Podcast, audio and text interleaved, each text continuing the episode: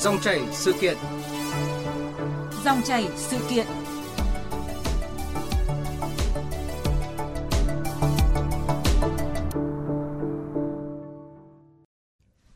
Thưa quý vị, thưa các bạn, thách thức Net Zero, cuộc thi tìm kiếm các giải pháp công nghệ chống biến đổi khí hậu vừa được phát động hôm qua tại thành phố Hồ Chí Minh đang thu hút sự chú ý của dư luận.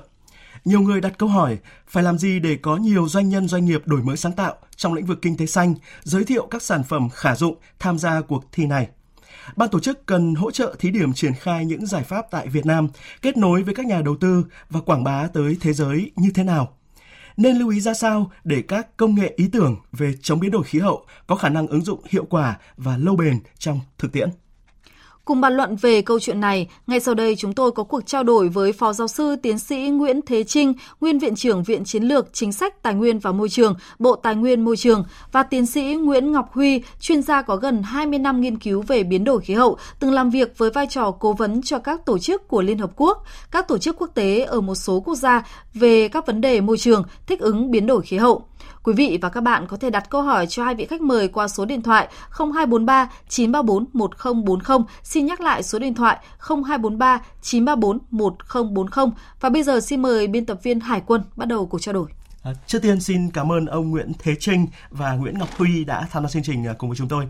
À, thưa ông Nguyễn Thế Trinh ạ, ông có đánh giá như thế nào về ý nghĩa của thách thức Net Zero, cuộc thi tìm kiếm các cái giải pháp công nghệ chống biến đổi khí hậu vừa được quỹ Thurston Partners, quỹ đầu tư mạo hiểm có trụ sở tại Việt Nam và quỹ Temasek, một tổ chức phi lợi nhuận của Singapore, phối hợp cùng với Viện Nghiên cứu Phát triển Thành phố Hồ Chí Minh vừa công bố hôm qua? Vâng, à, tôi cho đây là một cái nó gọi là một hành động rất thực tế để mà chúng ta thực hiện cái cam kết của Việt Nam đến năm 2050 là chúng ta đạt được mục tiêu phát thải bằng không.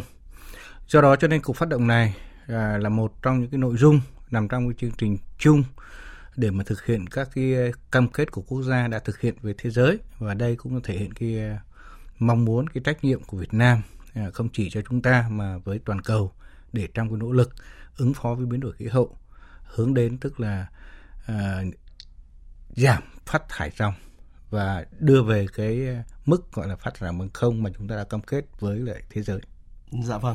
À, chúng tôi cũng rất là muốn nghe ý kiến của ông uh, Nguyễn Ngọc Huy về uh, ý nghĩa của cuộc thi tìm kiếm các giải pháp công nghệ chống biến đổi khí hậu, thách thức net zero trong bối cảnh hiện nay ạ. À, vâng, uh, xin chào uh, thính giả của VOV thì um, tôi thấy rằng cái sáng kiến về uh, tìm ra một cái giải pháp cụ thể mà có sự thu hút của doanh nghiệp và của nhiều cái thành phần người dân tham gia là một trong những sáng, uh, à, sáng kiến uh, kịp thời và đúng lúc để nhằm là thu hút được sự, sự tham gia của nhiều hơn uh, của thành phần uh, dân cư của mọi người đặc biệt là doanh nghiệp vào trong câu quá trình và thực hiện net zero bởi vì uh, chúng ta biết là uh, nếu như không có một cái giải pháp và hành động cụ thể thì cái khí nhà kịch kính sẽ ngày càng càng gia tăng và như thế thì sẽ khiến cho các cái cam kết về giảm phát thải toàn cầu sẽ không đạt được. Mà khi không đạt được thì quá trình nóng lên của toàn cầu uh, nó sẽ gia tăng. Mà chúng ta biết là đây là một cái nhiệm vụ của tất cả mọi người chứ không phải là một nhiệm vụ của một quốc gia hay một nhà nước nào cả, một của, hay của chính phủ, mà tất cả mọi người phải tham gia. Vì vậy cho nên một ý tưởng mà có sự tham gia của doanh nghiệp và đặc biệt là có nhiều các cái thành phần để thu hút thêm sự tham gia của cộng đồng là một trong những sáng kiến tôi đánh giá là kịp thời. Dạ vâng. Và một trong những cái yếu tố ờ, quan trọng ờ, để thu hút các nhà khoa học, các nhà nghiên cứu, các tổ chức doanh nghiệp và đóng góp các cái ý tưởng cũng như là giải pháp chất lượng tham gia cuộc thi đó thì chính là giá trị của giải thưởng ạ. À, theo ông Nguyễn Thế Trinh ạ, việc các cái đội tham gia có cơ hội nhận được tổng giải thưởng trị giá 15 tỷ đồng để mà thí điểm các cái giải pháp chống biến đổi khí hậu tại nước ta, đồng thời được tiếp cận với các cái quỹ đầu tư, với các đối tác doanh nghiệp và người làm chính sách cũng như là các cái liên minh về biến đổi khí hậu cùng với với ờ, nhiều ưu đãi và lợi ích khác thì đã đủ sức hấp dẫn hay chưa? Hay là còn ờ, cần thêm các yếu tố nào khác ạ? Vâng, à, bây giờ trả lời là đã đủ sức hấp dẫn hay chưa? Thì à, tôi nghĩ là đây là một cái à, khuyến khích kinh tế. Nó đúng ra là như thế. Nó để mà đánh giá gọi là hấp dẫn thì có lẽ nó là bước đầu nó đã tạo ra một cái động lực cho cái hấp dẫn. À, vì sao lại như thế? Là vì à, bên cạnh cái khuyến khích có tính gọi là ta gọi là hô hào động viên ấy, thì nó có khuyến khích tài chính đúng không? Dạ. À, nói tóm lại là cái gì mà khuyến khích tài chính thì nó cũng nhiều hay ít thì cái đó là ờ, còn chưa biết được nhưng mà người ta cũng vui hơn dạ. bởi vì người ta cũng ờ, thực ra là trong kinh tế nó gọi là chi phí cơ hội tôi tự nhiên tôi tham gia cái này tôi sẽ được một cái ờ, khuyến khích nào đấy dạ. và tôi cũng được thể hiện mình rồi đặc biệt là trong bối cảnh mà nhiều doanh nghiệp nhiều người tham gia thì mình nhiều ít nhưng mà một miếng dưa làng bằng một sàng các cụ nói rồi dạ. thì nó cũng vui nhưng mà nó nó tạo ra một khích lệ là, là rất quan trọng và như vậy thì nói tóm lại tức là nó là một cái động viên và nó có một cái kích thích nào đấy để người ta à, tìm ra cái nỗ lực tốt nhất cho cái việc thực hiện nó gọi là à, nội dung liên quan đến à, ứng phó biến đổi khí hậu trong đó có giảm nhẹ và thích ứng ý là như thế. Dạ vâng. À, còn ông à, Nguyễn Ngọc Huy có suy nghĩ ra sao về vấn đề này ạ? À, tôi cho rằng à, giai đoạn hiện nay thì uh, về nhận thức của uh, khá là nhiều doanh nghiệp đã đi theo cái hướng xanh và họ cũng không đợi một cái giải thưởng lớn. Thì họ cũng đã bắt đầu khởi động cái quá trình đó rồi. À, và tôi nghĩ rằng cái giải thưởng á, nó sẽ là thêm một cái nguồn động viên. Các cái doanh nghiệp mà à, tham gia cuộc thi với cái mục tiêu đó là để giành một cái giải thưởng thì tôi không chắc dám chắc chắn rằng họ có thể trở thành một cái, người, doanh nghiệp thành công và có thể đi đi đường dài. Cái mục tiêu quan trọng hơn là các cái doanh nghiệp tự lựa chọn cái con đường đi riêng của của mình trong cái lộ trình giảm phát thải khí nhà kính giảm thiểu ô nhiễm môi trường thì cũng đã có nhiều. Và cái giải thưởng đó nếu như các doanh nghiệp biết đến và tham gia cùng với các cái sự hướng dẫn của các chuyên gia nữa thì họ có thể đi được cái con đường dài hơn và tất nhiên là giải thưởng nói như um, à, phó giáo sư Trinh vừa đề cập đó là một cái nguồn động viên rất lớn. Nhưng tôi nghĩ là cái nội lực của mỗi doanh nghiệp hoặc là cái nhà sáng lập hoặc nhà khởi nghiệp người ta uh, có một cái ờ, ý thức về cái lộ trình đi đường dài trong cái việc là thu hút sự tham gia của các bên liên quan uh, của những người sản phẩm sử dụng các sản phẩm của họ. Uh, trong cái lộ trình dài thì cái đảm bảo cái tính bền vững của uh, cái uh, lộ trình đi nó sẽ dài hơn Dạ vâng, và có một cái chi tiết à, đáng chú ý ở cuộc thi Thách thức Net Zero lần này đấy ạ, là các cái sản phẩm ở nước ngoài ạ đã thương mại hóa ở nơi khác, thế nhưng mà muốn phát triển mối quan hệ đối tác chiến lược tại Việt Nam thì cũng có thể nộp đơn tham gia cuộc thi này. À, việc phải cạnh tranh với các cái sản phẩm quốc tế đấy thì liệu có phải là một cái vấn đề lớn với các tác giả và nhóm tác giả Việt Nam hay không ạ, thưa ông Nguyễn Thế Trinh? Vâng, à, đây là một cái nội dung mới mà liên quan đến Net Zero mà lại chúng ta lại cạnh tranh với nước ngoài. Ờ, thì ờ, tôi cho rằng nó là một cái thách thức đấy. Bởi vì sao? Bởi vì ờ, khi mà liên quan cái chuyện này liên quan công nghệ mà công nghệ ấy, thì có thể nói rằng là chúng ta không phải là thua họ nhưng mà nói cho nó đúng ra là chúng ta đi sau họ. Tuy nhiên nói như thế cũng không phải là chúng ta thua hoàn toàn. Bởi vì những có những cái sản phẩm khi tham gia cuộc thi này thì có thể là chúng ta lại có ưu thế. Và chính là cái phát triển cái ưu thế đấy à, nhất là tôi à, nghĩ à, là có những lĩnh vực mà ta ưu thế mà họ không thể có được. À, ví dụ như là liên quan đến à, sản phẩm nhiệt đới. À, bởi vì chúng ta tăng trưởng nhanh mà. Nếu mà chúng ta kết hợp được giữa cái sản phẩm đó với lại cái gọi là là là net zero dạ. tôi nói ví dụ thế này à, chúng ta nuôi tôm trong cái phát triển rừng sinh thái. Có đúng không? Dạ. thì cái sông sinh thái của ta chính là cái tôm mà lại phải có rừng cơ. Đúng không? Dạ. thì cái rừng thì họ không có được thì cái chỗ đấy là làm sao mà cạnh tranh được? Nhưng mà nếu như chúng ta nghiên cứu đến cái cái khía cạnh mà công nghệ cao á, thì chúng ta lại phải thay đổi. Nhưng mà nói như thế cũng không có nghĩa rằng là chúng ta không cạnh tranh được. À, tôi nói bây giờ ví dụ như là ở doanh nghiệp Việt Nam có những học trò của tôi ra đây các 20 năm rồi thì các bạn cũng sản xuất được nhưng mà các bạn dựa trên công nghệ Đức để các bạn tạo ra những cái sản phẩm mà à, đưa vào những cái linh kiện cho Boeing chẳng hạn. Tôi thấy đây là những cái mà cũng không phải là do đó cho nên là bên cạnh cái thách thức thì nó cũng là cơ hội để chúng ta nâng cái cái cái gọi là cái tầm hàng hóa Việt Nam chất lượng cao.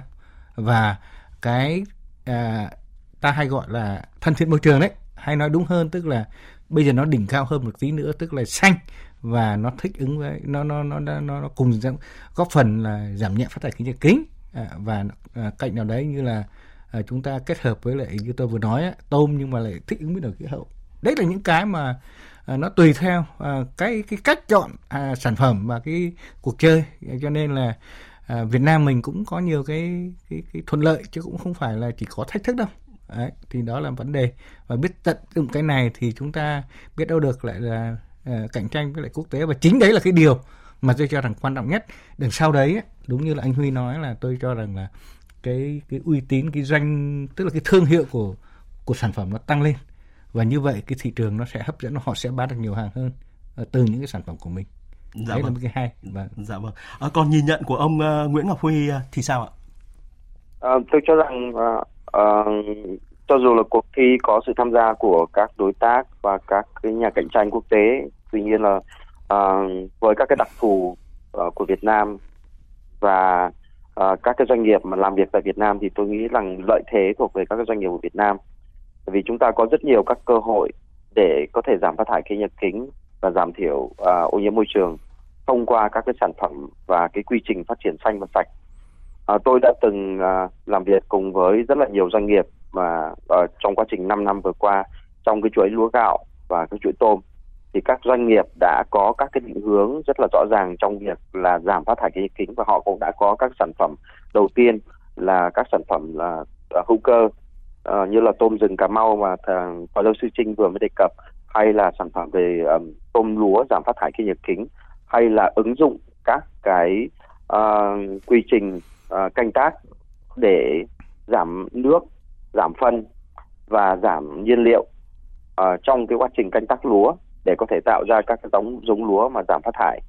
À, tuy nhiên nó còn một cái thách thức đó là các cái tiêu chuẩn ở Việt Nam và tiêu chuẩn quốc tế thì chúng ta đang phải phải phải cần để tiếp cận để có thể khẳng định là các sản phẩm của chúng ta là những sản phẩm giảm phát thải để tìm đến các cái thị trường mà trong tương lai có thể sẽ đánh à, đánh thuế carbon. À, tôi lấy ví dụ chẳng hạn như chúng ta đang làm à, lúa giảm phát thải khí nhà kính. Nhưng mà làm thế nào để chúng ta chứng minh với thế giới rằng chúng cái sản phẩm lúa đó là sản phẩm lúa à, giảm phát thải? Vậy thì cần một cái quá trình về à, đo đạc đo đếm báo cáo và xác minh. À, và những cái đó thì lại rất cần những cái công cụ tiên tiến và được xác nhận bởi các cái bên liên quan và đặc biệt là các cái bên verification là bên xác xác xác minh để xác nhận được là các cái sản phẩm mà của chúng ta có thể là đạt các cái tiêu chí và tiêu chuẩn và được xác nhận. Thì lúc đó thì chúng ta mới tham gia được với các thị thị trường quốc tế. Và tôi nhìn đây như là một cái cơ hội cho các doanh nghiệp Việt Nam à, khi họ đã có các cái định hướng và hướng đi theo giảm phát thải thì uh, là cái cơ hội để họ cải vừa là cải tạo công nghệ nhưng đồng thời là cũng là uh, nâng cao cái giá trị sản phẩm của họ bằng uh, bằng tài chính bằng thu nhập chứ không phải chỉ là cống hiến một cái giải pháp tử tế. Dạ vâng, à, được biết là cái cuộc thi ờ, thách thức Net Zero đấy thì sẽ tập trung vào ba vấn đề chính ạ. Thứ nhất là năng lượng tái tạo và trung hòa carbon. Thứ hai là hệ thống lương thực và nông nghiệp bền vững và thứ ba là kinh tế tuần hoàn và quản lý rác thải. À, dưới góc nhìn của ông Nguyễn Thế Trinh thì đây đã là những cái nội dung căn cốt và cấp bách nhất về chống biến đổi khí hậu ở nước ta hiện nay hay chưa? Và ông có cái gợi ý gì cho các cái đội ngũ nghiên cứu dự án, các cái công ty khởi nghiệp hay là các cái tổ chức phi lợi nhuận khi mà đăng ký đề tài ý tưởng tham gia cuộc thi này ạ? Vâng, à, tôi cho ba vấn đề là vấn đề trọng tâm và rất sát với thực tế đấy, mà cũng rất phù hợp với Việt Nam. Thế còn đối với gợi ý các doanh nghiệp ấy, thì à, đúng như anh Huy vừa nói, trước hết là phải bám vào cái tiêu chí. Xem là đối với những cái tiêu chí nếu mà đạt được à, các cái mục tiêu về giảm phát thải khí nhà mưa, đạt được cái chứng chỉ mà quốc tế thừa nhận ý, thì chúng ta xem là còn cái gì để chúng ta hoàn thiện. Đấy là quan trọng nhất. Được. Trong các lĩnh vực đó thì tôi chỉ nói một ví dụ bởi vì thời gian nó không nhiều là à, xử lý chất thải thôi để thu hồi khí CH4. Ví dụ như vậy. Thì tôi thấy là tôi vừa ở Lào Cai về. À, Urenco Lào Cai họ từ 2016 đến nay là họ phân loại rác tại nguồn hữu cơ vô cơ à, hữu cơ họ à, tạo ra phân hữu cơ và hiện nay cái thị trường phân hữu cơ là rất được tuy nhiên à, tôi đang khuyến họ là nên đi vào kinh tế tuần hoàn mà nếu họ tham gia vào đây thì cái mà họ đang mắc hiện nay chính là chưa thu được khí thải.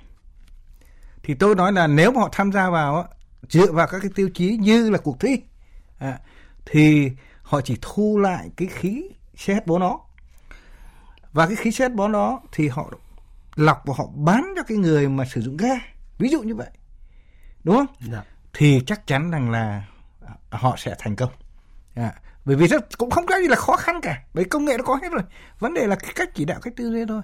Và chắc chắn là cái người mua ga đó sẽ tính được là họ sẽ giảm được bao nhiêu tấn đúng không? Thông qua cái tấn ga đấy. Dạ. đấy, là cái cái thứ uh, thứ hai. À, còn cái mà uh, chất thải rắn thì được rồi. Dạ. khí thải. Và cái thứ ba nước thải. Nước thải thì nó tuần hoàn một phần rồi bởi vì họ lại tưới lại hậu ủ một phần nữa thì tôi gợi ý họ là có thể lấy công nghệ về và lọc và ờ, làm ra cái ao và cái ao đấy thì qua bèo rồi là qua nuôi cá ví dụ như vậy. Và họ làm ra như sản phẩm. Nói tóm lại tức là gì? Cái việc mà họ đã tạo ra cái gọi là phân hữu cơ để mà có thị trường rồi. Bây giờ họ đẩy thêm một bước nữa là cái sản phẩm của họ sẽ đạt được các cái mục tiêu và hiện nay có thể là nhiều nơi chưa chưa làm được. Đấy, và cái đó cũng là cái mà có thể cạnh tranh với xem là ở các nước họ làm nó như thế nào. Đấy. À, có thể là họ cũng thu hồi nhưng mà thu hồi có giống ta không? Hay là họ có triệt để như ta không? Và nói thật nước ta là nước đi sớm về kinh tế tuần hoàn. Và như vậy là tuần hoàn trong chất thải rắn là phân tuần hoàn trong khí thải tức là thu hồi xét 4 và tuần hoàn trong nước thải tức là à, làm ra sản à, à, đưa về sau khi lọc đạt tiêu chuẩn nuôi à, là phát triển cây à, dưới nước và nuôi ao cá vân vân thế thì rõ ràng như vậy thì chắc chắn là nó sẽ có một cái lợi thế cho họ đây chính là không chỉ là thuy đâu mà cái lợi nhuận họ sẽ cao hơn Dạ vâng. À, còn ông uh, Nguyễn Ngọc Huy có tư vấn nào cho các cái nhóm tác giả tham gia cuộc thi uh, thách thức Net Zero ạ? Um, cái mà tôi muốn nhấn mạnh ở đây ấy, là uh, cái mà doanh nghiệp hướng tới nó xanh không phải là cái màu xanh mà nó xanh phải xanh từ bản chất um, chẳng hạn như là trong lĩnh vực về năng lượng hoặc là giao thông là là những cái lĩnh vực mà hiện tại tại Việt Nam đang có cái mức độ phát thải khí nhà kính rất là cao. À, thông qua cái việc là sử dụng nhiên liệu hóa thạch. Như vậy thì nếu với một cái giải pháp cho ngành năng lượng và họ cũng nghĩ ra các giải pháp chẳng hạn như là sử dụng uh, xe điện hoặc là uh, tiết kiệm điện hoặc là một cái hình thức nào đó mà để gọi là giảm cái phát thải về uh, khí nhà kính ở trong các cái lĩnh vực năng lượng hoặc là giao thông. Mà họ chỉ nhìn đến ở cái khía cạnh là tôi sử dụng uh, xe điện cho nên là chắc chắn là nó sẽ giảm phát thải khí nhà kính. Thì cái điều đấy thì chưa chắc nó đã xanh chưa chắc là giảm phát thải. Tại vì chúng ta phải nhìn ở cái gốc của vấn đề chẳng hạn là uh, cái cái thứ gì để tạo ra cái uh, gọi là phương tiện mà đang sử dụng cái gọi là uh, năng lượng tái tạo hoặc là cái uh, xe mặc chạy điện nhưng mà chắc gì nó lại là cái nguồn mà cấp điện cho cái xe đấy chắc gì đã là cái nguồn điện từ năng lượng tái tạo hay nó lại là cái nguồn điện từ một cái nguồn đốt than và nó lại tăng cái nhu cầu sử dụng điện và vô hình chung ấy thì nó lại uh, kích cái nhu cầu sử dụng điện cao hơn. Và như vậy chúng ta lại phải vào một trong cái thế khó đó là bình ổn cái uh, phụ tải. Và vì vậy thì uh, các doanh nghiệp khi mà hướng đến phát triển thải xanh thì chúng ta nhìn đến các gốc của vấn đề.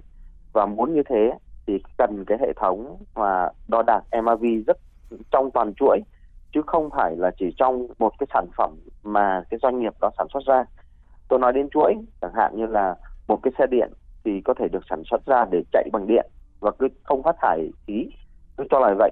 Tuy nhiên cái nguồn năng lượng mà nó chạy thì cũng phải tính luôn cả cái dấu chân carbon ở trong cái sản phẩm bắt đầu từ sản phẩm đầu vào. Và muốn như thế thì à, làm như thế thì chúng ta mới có thể là đủ sức minh bạch và cạnh tranh được với các cái sản phẩm quốc tế. À, cái điểm mà tôi uh, lưu ý tiếp theo đó là cái kinh nghiệm mà tôi đã từng mà làm việc rất nhiều các doanh nghiệp trong các dự án trong vòng 5 năm gần đây ấy, thì cái tỷ lệ thất bại nhiều hơn so với là tỷ lệ thành công tại vì giá thành của các cái sản phẩm khi mới tạo ra ban đầu ấy à, thông thường nó sẽ cao hơn so với cái giá mà không áp dụng công nghệ. Nếu như chúng ta nuôi tôm hữu cơ chắc chắn là sản lượng của tôm hữu cơ nó sẽ thấp hơn so với sản lượng tôm thường. Vậy làm thế nào để phân biệt cái tôm nào là tôm hữu cơ và tôm nào là tôm thường?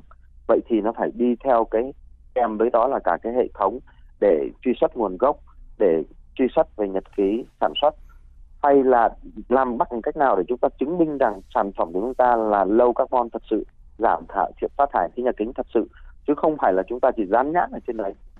Và muốn như thế thì phải có cái bên thứ ba xác minh cho chúng ta là ở cái việc đấy là uh, giảm phát thải thật sự. Và chúng ta phải tìm được một cái thị trường là có những cái thị trường ngách với những cái uh, quốc gia mà người ta đang áp dụng các cái thuế carbon hoặc là sắp tới sẽ áp dụng thuế carbon đối với các sản phẩm mà các cái nhà doanh nghiệp họ cung cấp cho thị trường. Thì chúng ta phải tính được một cái đường dài như vậy.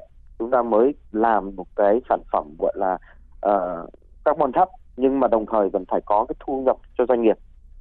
À, một điểm cũng uh, nhân tiện lưu ý ở đây đó là rất nhiều các doanh nghiệp đi được nửa đường thì người ta cũng phải lại quay quay ngược lại về với cái uh, cái thông thường sản xuất thông thường tại vì cái đầu tư ban đầu ấy khi mà chúng ta chưa bán được cái nhiều sản phẩm ra thị trường thì đồng thời là cái uh, tái đầu tư cho cái hệ thống lại không có. Và vì vậy cho nên vừa kết hợp giữa tư duy sáng tạo vừa có cái kinh phí dự phòng và bắt đầu với cái quy mô nhỏ nhưng phải thu hút được cái sự tham gia của số đông theo chuỗi thì bằng cách đó thì chúng ta mới lôi cuốn được rất các cái nhiều các cái doanh nghiệp khác trong cùng hệ sinh thái đi cùng và cũng như là cái người mua hàng ờ, gắn kết với cái hệ sinh thái sản phẩm của mình thì mới đi được đường dài còn nếu mà chỉ hướng đến đặt giải và công nghệ thì chắc chắn là rất khó để có thể trả lời được bài toán về chi phí lợi ích trong cái quãng đường sau đó. Dạ vâng, à, thực tế thời gian qua đấy thì trước ảnh hưởng nặng nề vì các hiện tượng thời tiết cực đoan, à, ngành nông nghiệp của nhiều địa phương đã và đang à, triển khai nhiều giải pháp để mà ứng phó với à, biến đổi khí hậu, đảm bảo có sự phát triển bền vững. Như là câu chuyện tại tỉnh à, Yên Bái mà phóng viên Đinh Tuấn thường trú tại khu vực Tây Bắc phản ánh ngay sau đây. Nằm sâu trong nội địa, bão không đổ bộ trực tiếp, nhưng tỉnh Yên Bái lại thường xuyên bị ảnh hưởng bởi hoàn lưu sau các cơn bão, gây rông lốc, mưa lớn kéo dài, sạt lở đất đá, gây lũ ống lũ quét. Không chỉ gây thiệt hại lớn về tính mạng, tài sản của người dân, các trận mưa lũ còn ảnh hưởng nghiêm trọng đến kết quả sản xuất nông nghiệp. Gia đình ông Nguyễn Hồng Nguyên ở huyện Trấn Yên, tỉnh Yên Bái là một ví dụ. Gia đình ông canh tác một vụ ngô trên phần đất ven sông Hồng. Năm nay thì gần như mất trắng bởi các trận mưa lốc làm hàng nghìn gốc ngô trong giai đoạn sắp cho thu hoạch bị đổ rạp, không thể khôi phục lại tiền giống, phân bón, công chăm sóc lên tới cả chục triệu đồng, nay phải chặt bỏ. Đối với chúng tôi trên này chỉ có cây lúa, cây ngô. Cây lúa hiện nay cũng đổ, còn cây ngô thiệt hại nhất, cho nên là thiệt hại đến đời sống. Trên địa bàn tỉnh Yên Bái, nửa đầu năm 2023 này, con số thiệt hại do thiên tai vào khoảng 11 tỷ đồng. Ngoài ra, hiện tượng thời tiết cực đoan với sự thay đổi về nhiệt độ, độ ẩm, lượng mưa cũng làm phát sinh sâu bệnh hại, làm thay đổi khung thời vụ gieo cấy của các loại cây trồng, ảnh hưởng tới sự sinh trưởng phát triển của gia súc gia cầm, Ông Nguyễn Đức Điền, Phó Giám đốc Sở Nông nghiệp và Phát triển Nông thôn tỉnh Yên Bái cho biết, để ứng phó với biến đổi khí hậu, tỉnh Yên Bái đã đề ra nhiều giải pháp như chủ động trồng rừng, phủ xanh đất trống đồi trọc để chống xói mòn, duy trì lớp thảm thực vật, đưa các giống cây mới cho năng suất cao, khả năng chống chịu tốt và sản xuất. Chúng tôi xác định chính xác cơ cấu mùa vụ, cơ cấu cây trồng vật nuôi để tuyên truyền, vận động, hướng dẫn người sản xuất tổ chức thực hiện nghiêm ngặt, đảm bảo các yếu tố sản xuất khác thì sẽ góp phần vào sự thành công của sản xuất nông nghiệp. Ngoài chú trọng thay đổi cơ cấu cây trồng vật nuôi, đưa những giống cây trồng mới có sức chống chịu tốt và sản xuất, huyện cũng hướng dẫn bà con nông dân thay đổi phương pháp canh tác nhằm bảo vệ cây trồng, bảo vệ đất và nguồn nước sạch. Gia đình anh Giàng A Hồng ở huyện Mù Căng Trải đang trồng hơn một hecta giống ngô lai trên đất dốc. Giống cây này có ưu điểm nổi bật là chống chịu được hạn hán, thời gian sinh trưởng nhanh, phù hợp với thời vụ.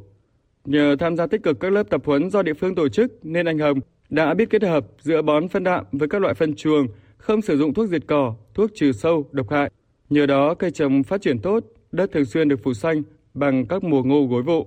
Cũng được ờ, cán bộ khuyến nông xã tổ chức tập huấn, chuẩn bị đến ờ, thời vụ thì họ cũng triển khai và chúng tôi cũng thực hiện. Trước khi trồng chúng tôi có cho phân NPK và cho phân chuồn vào trồng đầu. Cây được ờ, 5 đến 7 lá chúng tôi tiếp tục bón lần thứ hai. Trong lĩnh vực chăn nuôi, các nông hộ cũng ứng dụng khoa học công nghệ như xây dựng hệ thống máng ăn, máng uống tự động, sử dụng đệm lót sinh học, men vi sinh để vệ sinh chuồng trại, đồng thời thay đổi hình thức chăn nuôi từ chăn thả tự do sang chăn nuôi bán chăn thả chăn nuôi theo hình thức công nghiệp, từ đó không chỉ bảo vệ được môi trường mà còn chủ động được trước thời tiết khắc nghiệt. Anh Nguyễn Tiến Sơn ở huyện Trấn Yên cho biết. Cái địa thế miền núi nó có những cái nó rất thuận lợi. Một là cái khí hậu, hai nữa là cái độ thông thoáng, cái thứ ba nữa là diện tích mình nuôi là nuôi bán chăn thả, tức là con gà nó được hoạt động tự do.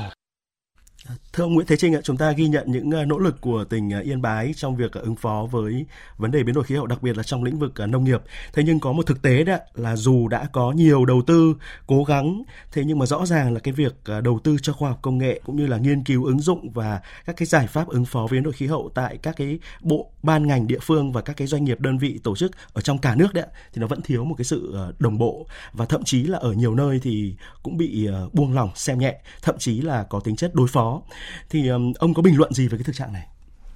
Vâng, um, rõ ràng là qua cái thực tiễn hiện nay biến đổi khí hậu nó đã đặt ra chúng ta nhiều cái thách thức uh, từ những câu chuyện mà chúng ta vừa nghe ở Yên Bái uh, rõ ràng là chúng ta cần phải có những cái uh, đầu tư nói tóm lại là người nông dân người ta nói rõ tức là nhờ cái hướng dẫn khoa học kỹ thuật mà người ta đã thay đổi cái cách thức uh, chăn nuôi rồi cách thức trồng trọt, cách thức bón phân. À, và như vậy thì có thể nói chứng minh một cái vai trò khoa học là hết sức quan trọng. Tuy nhiên hiện nay thì à, à nếu đánh giá nó khách quan ấy, thì như thế này. À, khoa học à, trong lĩnh vực dự báo thì những năm gần đây chúng ta tốt, tương đối chính xác vì chúng ta được trang bị những khoa học hiện đại, những con người là được đào tạo bài bản rồi, rồi chỉ đạo kịp thời, à, thậm chí là dự báo dài hạn, ngắn hạn, rồi là rất là được. Thế nhưng mà à, trong lĩnh vực khoa học công nghệ cho các cái à, lĩnh vực như là trong công nghiệp trong nông nghiệp rồi thậm chí là kể cả trong cái quy hoạch à, để thích ứng biến đổi khí hậu thì rõ ràng là còn à, cần phải à, có những cái cơ chế chính sách à, đổi mới khuyến khích như thế nào để chúng ta thực sự là à, khoa học nó gắn với lại cái thực tiễn của cuộc sống. Mà thực tiễn cuộc sống ở đây ấy, là chúng ta đề cập đến cái sự biến đổi khí hậu. À, trong đó thì rõ ràng như hiên bái vừa rồi là hiện tượng cực đoan của biến đổi khí hậu. Trước đây là nó chưa có lượng mưa như thế. Dạ. thế bây sau hoàn lưu thế thì đã đặt ra cái thách thức như vậy thì đi đối với lại cái mùa vụ cây trồng đối với cái quy hoạch đối với sản xuất nên thế nào? Nó là vấn đề không đơn giản. Cái thứ hai nữa là à, nó liên quan đến cái câu chuyện nó gọi là cái cái cái cái, cái nhận thức của cái người mà quản lý cái cách điều hành đúng không? Dạ. rồi là cái cái cái cái cái, cái gọi là à, cái, cái hiệu quả của cái đầu tư để tránh được những tổn thất lớn nhất cho cái người à, sản xuất cũng như là cái sản phẩm để tạo ra cho xã hội. Nói tóm lại tức là gì? À, đối với khoa học công nghệ gắn với lại sản xuất trong điều kiện biến đổi khí hậu nó là một cái mảng đang cần phải tiếp tục uh, đầu tư và cần lại huy động các nhà khoa học vào cuộc. Nó liên quan đến cái câu chuyện nó gọi là biến đổi khí hậu trong các cái lĩnh vực sản xuất mà à, chúng ta cần phải à, đầu tư và cần phải có những cái đổi mới trong cái nghiên cứu. Dạ vâng. À, thật ra là trước cái cuộc thi tìm kiếm các cái giải pháp công nghệ chống biến đổi khí hậu ờ, thách thức net zero thì được biết là Bộ Tài nguyên Môi trường cũng như là một số đơn vị tổ chức địa phương khác cũng đã phát động không ít những cái cuộc vận động, những cái cuộc thi tìm hiểu và hiến kế ý tưởng, mô hình để mà ứng phó với biến đổi khí hậu, giảm nhẹ các cái rủi ro thiên tai. Vậy nhưng đáng tiếc là cũng có không ít đề tài thì khó triển khai trong thực tiễn hoặc là chỉ thực hiện một thời gian thì phải tạm dừng và gây lãng phí cũng như là bức xúc. Vậy ờ, theo ông Nguyễn Ngọc Huy đấy ạ, cần làm gì để có thể là không còn xảy ra cái tình trạng đáng tiếc này nữa? À, tôi nghĩ là không nên làm theo hướng phong trào. À, tại vì nếu mà chừng nào chúng ta có, có làm theo hướng phong trào và ngay cả với cái cuộc thi này cũng thế. Nếu như chúng ta so, tìm đến như mà một cái phong trào để chúng ta làm trong một cái khoảng thời gian của dự án ấy thì đến khi mà dự án kết thúc thì đồng thời cũng không còn các cái nguồn tiền hỗ trợ cho các cái uh, sáng kiến cũng như là các cái thực hành thì lúc đó thì cũng sẽ không còn các cái nguồn uh, ngân sách bổ trợ nữa thì ngay cả doanh nghiệp cũng sẽ quay lại với cái uh, gọi là uh, bước tiền cái, cái cái bước ban đầu hay là cũng không thu hút được cái sự tham gia của các cái bên khác uh, đặc biệt là đa, đại đa số người dân tham gia. Thì để làm cách này ấy, uh, mà khác đi ấy, thì tôi nghĩ rằng cái uh, công nghệ hay là một cái khoa học kỹ thuật nào đó được áp dụng thì nên hướng đến cái tính về khả thi về chi phí lợi ích. À, cái chi phí lợi ích ở đây nó một cái sản phẩm khoa học công nghệ nó có thể thành công về việc là giảm phát thải khí nhà kính bảo vệ môi trường.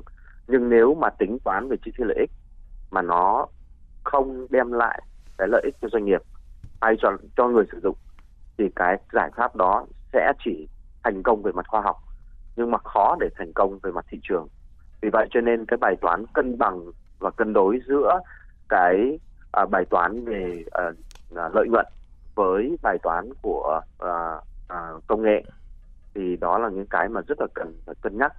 Ngay cái giai đoạn mà doanh nghiệp bắt đầu đặt cái mục tiêu uh, cho cái lộ trình phát triển của mình cũng như là nhà tài trợ hay là ban tổ chức mà lựa chọn các cái giải pháp thì cũng phải gọi là đừng có nhìn quá sâu vào cái là giải pháp công nghệ hay và nó đẹp và nó tiềm năng. Nhưng mà chúng ta phải đặt vào đó trong một cái bối cảnh một cái kịch bản của chi phí lợi ích trong tương lai. Và chúng ta biết là uh, không chỉ riêng doanh nghiệp mà người mua hàng hay là người bán hàng luôn luôn nhìn đến ở khía cạnh đó là lợi nhuận của họ được gì. Khi họ tham gia vào trong một cái chuỗi giá trị hoặc là một cái sản phẩm khoa học công nghệ nào đó một cái dự án nào đó thì đến khi mà mất đi cái sự quan tâm ấy, và đặc biệt ở đây là vấn đề về tài chính. À, hoặc là lợi nhuận bằng một cái cách nào đó lợi nhuận bằng cách chẳng hạn như là tôi được gắn nhãn thương hiệu tôi không được tiền nhưng mà ít nhất là thương hiệu của tôi được khẳng định. Và thông qua cái thương hiệu đó thì tôi có thể tiếp cận được thị trường. Đó là cũng là cái cách.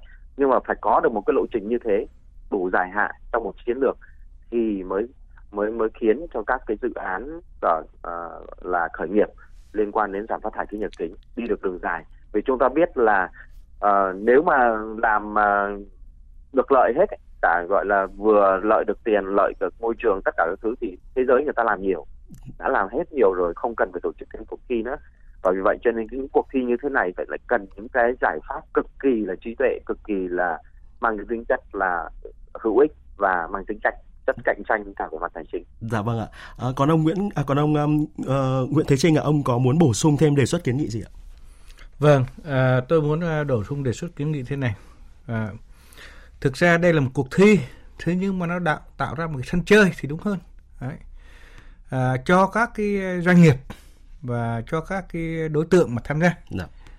Thế thì à, rõ ràng à, cái đánh giá về cái cuộc thi này thì nó sẽ có tiêu chí.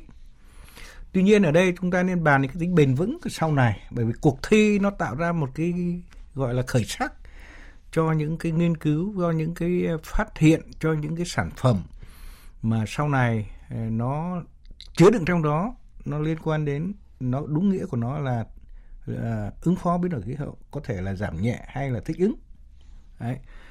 và nó có một cái đã là như vậy thì cần phải có những cái đầu tư và có những nghiên cứu và tôi cũng nói luôn tức là lúc nãy nói tiếp cái chuyện nghiên cứu khoa học có những cái thì đánh giá trước mắt thì nó là không không hiệu quả. Nhưng về lâu dài và thậm chí trong khoa học á là nhiều khi cái lợi ích nó mang lại không thể nhìn thấy bây giờ mà nhìn thấy trong à, tương lai. Đấy rồi có những cái rủi ro nó xảy ra.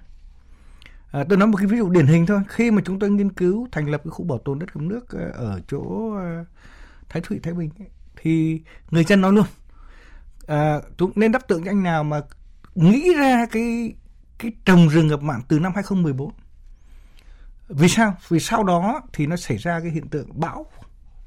Thế là đấy nó thành như là một cái đê sống và nó bảo vệ bên trong. Thế thì nếu mà cái ban đầu đấy thì nó mà đánh giá ngay sau khi kết thúc thì không có gì. Thế nhưng sau phải nói là hàng chục năm thì mới thấy rõ được cái sản phẩm. Do đó cho nên là cái việc mà à, cuộc thi này thì tôi cho là à, cũng đồng ý với lại ý của anh Huy. Tức là cost benefit nhưng mà nên nhìn thấy cả cái output và outcome của nó tức là dự báo được. Thì cái đó chính là cái mà mà hơn nữa là cái diễn thế ở đây ấy, nó diễn ra nhiều khi không phải là tức thời mà nó có thể diễn thế nó cũng biến động từ từ. Do đó nó có đặc trưng. Tuy nhiên à, cái mà quan trọng đó là à, tạo cái sân chơi như tôi vẫn nói ban đầu ấy và tạo cái động lực để mà doanh nghiệp thực hiện ngay từ bây giờ những cái sản phẩm mà trong cái nỗ lực nó là giảm phát thải khí nhà kính thích ứng biến đổi khí hậu mà đúng cái nghĩa của từ nó gọi là net zero đấy đúng không? Dạ vâng. Ý, ý là như thế. Dạ, một lần nữa xin được à, cảm ơn Phó giáo sư tiến sĩ Nguyễn Thế Trinh và tiến sĩ Nguyễn Ngọc Huy đã bàn luận cùng chúng tôi.